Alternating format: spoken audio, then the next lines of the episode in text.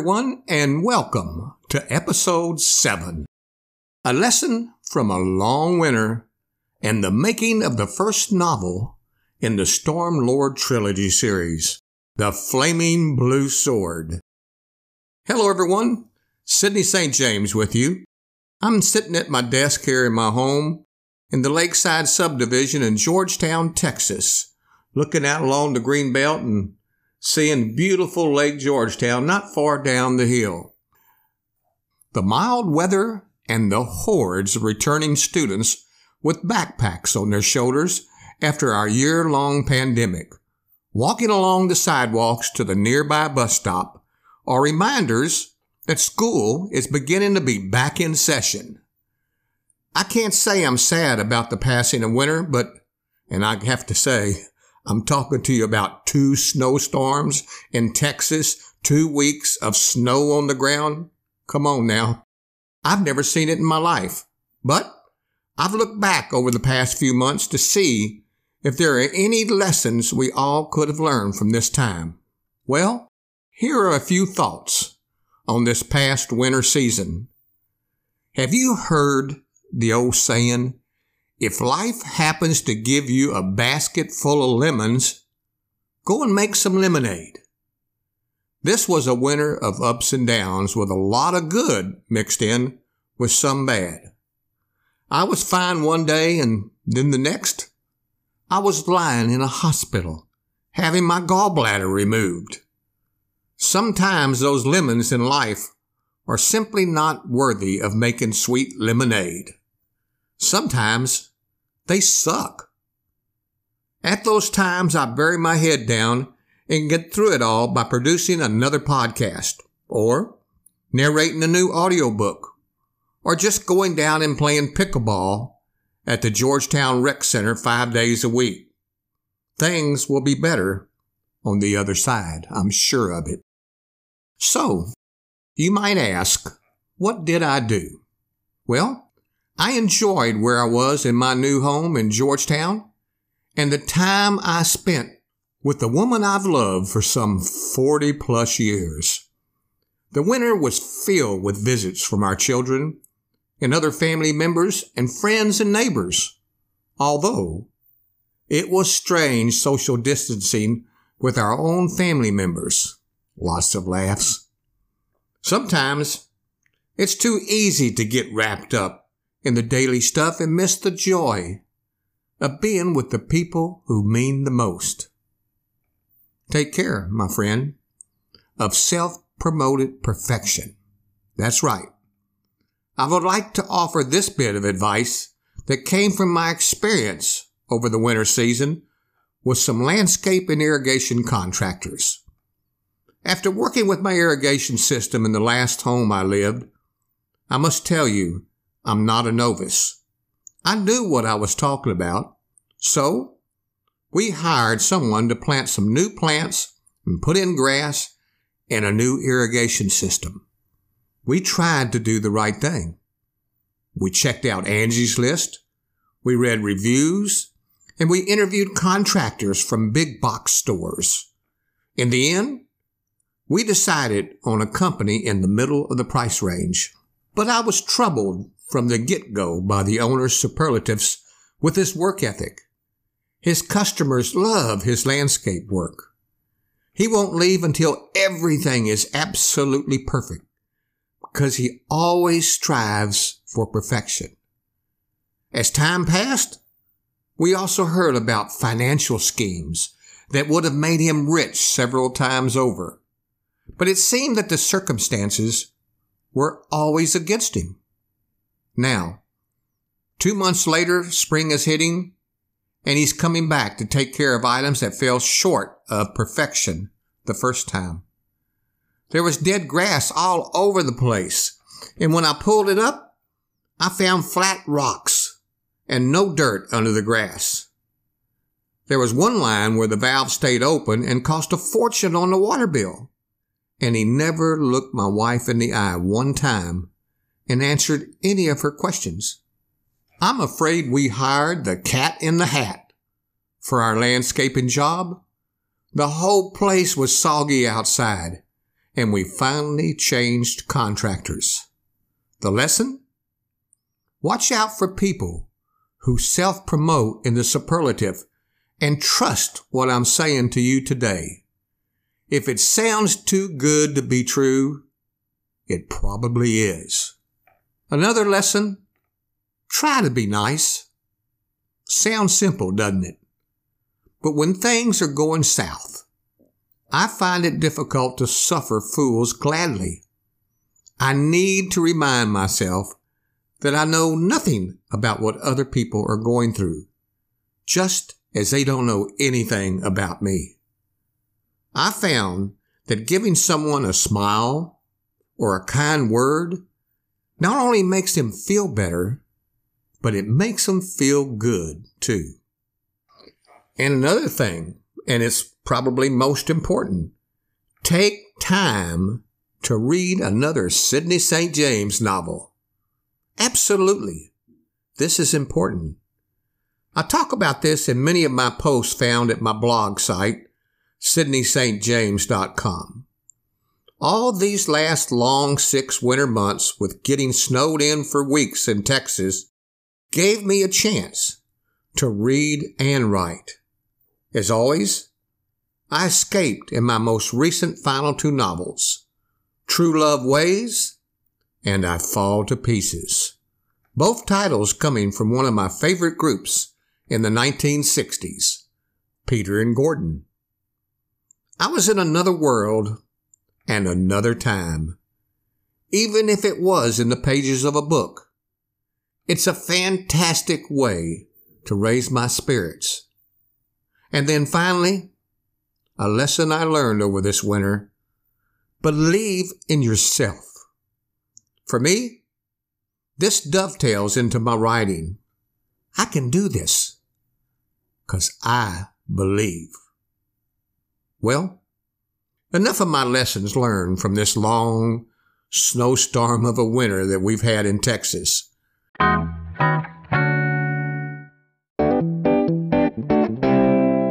Let's get on with the making of the Storm Lord Trilogy series and, in particular, Book One, The Flaming Blue Sword, a paranormal romance.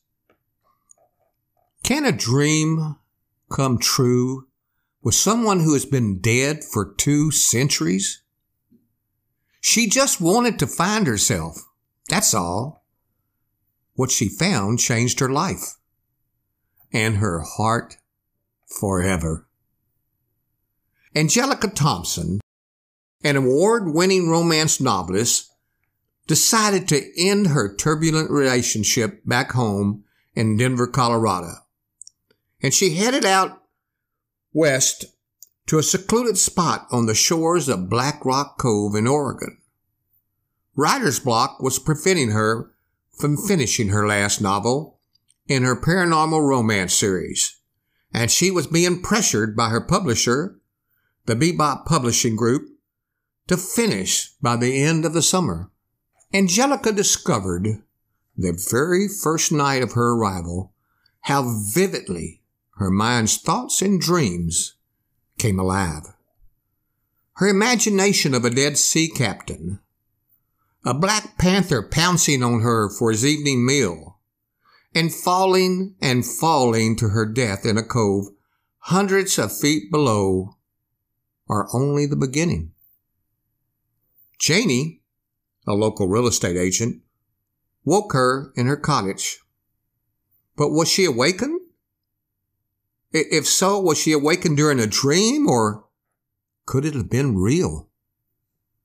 An ancient prophecy of destruction has now been set in motion and what destiny has in store for Angelica and the entire village of Black Rock Cove was more significant than anyone could possibly imagine. Angie sat on the front porch, staring out over the Pacific Ocean, while her mind got lost in another dream. She could see the fishing village of Black Rock Cove off in the distance, standing like that of a skeleton. She dreamed of barren wastelands, empty now that disease took over whatever the fire didn't. Even the Pacific Ocean stood still like a semi-stagnant pool of death and decay. There were no waves as even the wind appeared to have left the earth. The skies were barren. No seagulls flying over or squawking their usual morning sounds. All the while, the oppressive heat came down like the breath of Lucifer himself. The end is coming. That's unless, of course, Angelica and the others learn to believe in what is about to happen and trust each other.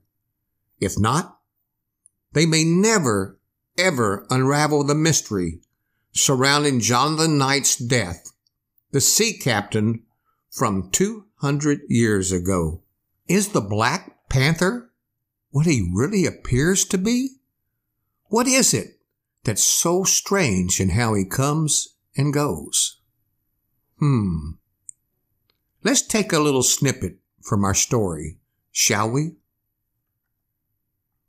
Angelica heard voices calling out to her and shouted back in return. Who's there? Is there someone out there? Her words drowned out from the waves crashing below the cliff. The sound got louder and louder. She approached what appeared to be a blue radiance gleaming over the cliff's edge, down in the area where huge black rocks jutted up from the ocean floor. Thinking it was the same glow she saw earlier, she gazed out to sea, and the same blue light was still there. Angelica no sooner got nearby the edge of the cliff, a sliver of moonlight broke through the overcasting evening. A growling sound came from the nearby bushes atop bluff. Standing within only a matter of a few feet was a giant black panther. The ferocious feline was crouched, preparing to spring and attack. His eyes glowed fiercely like fire, but with a cold color of blue. The darkness around her had robbed her of her best sense and replaced it with a paralyzing fear. In her frozen state of terror, Angelica's muscles cramped. She was unable to move as the horror of the moment held her in a vice. The author's eyes continued to scrutinize the panther. Why not? She had no place to go, with a large aspen to one side, a rock to the other, and the edge of the frightening cliff right behind her. The panther took a cautious step in Angelica's direction. His long tail moved softly back and forth, as though it was the hand on a metronome. Angel was not as much in fear of the roar of the panther as she was to whom the roar was directed. Color drained from her face. She edged backward, her hands clenched, and her heart was racing. All she wanted to do was just curl up in a ball and hope someone would come and save her. But no one will. No one was there. Rapid thoughts shot through her head. Jesus Christ! What's wrong? I can't move. My eyes are still there. I can feel them blink. Moving is not a smart choice, is it? God, please. My first night here, and it looks like it's gonna be my last. The panther turned his attention to the sound of the mother deer and her little one nearby. It appeared they were going to be a better supper for the hungry feline. He took two steps away from Angel, but turned and walked back with only slight hesitation. Angel scooted her feet slowly away from the panther, but more near the jagged edge of the cliff. she came to an abrupt stop. Her heart pounded in her chest. She can't stop. She searched for the meaning behind what was happening while her breast pounded erratically at the threatening growl of the black beast. Now, only three or four steps away from her. Angelica continued to hold the light of her flashlight on the hungry cat. The fearful sound the panther made, obviously preparing to pounce and devour its prey, was a vivid experience. Not one she would soon forget if she doesn't become his dinner.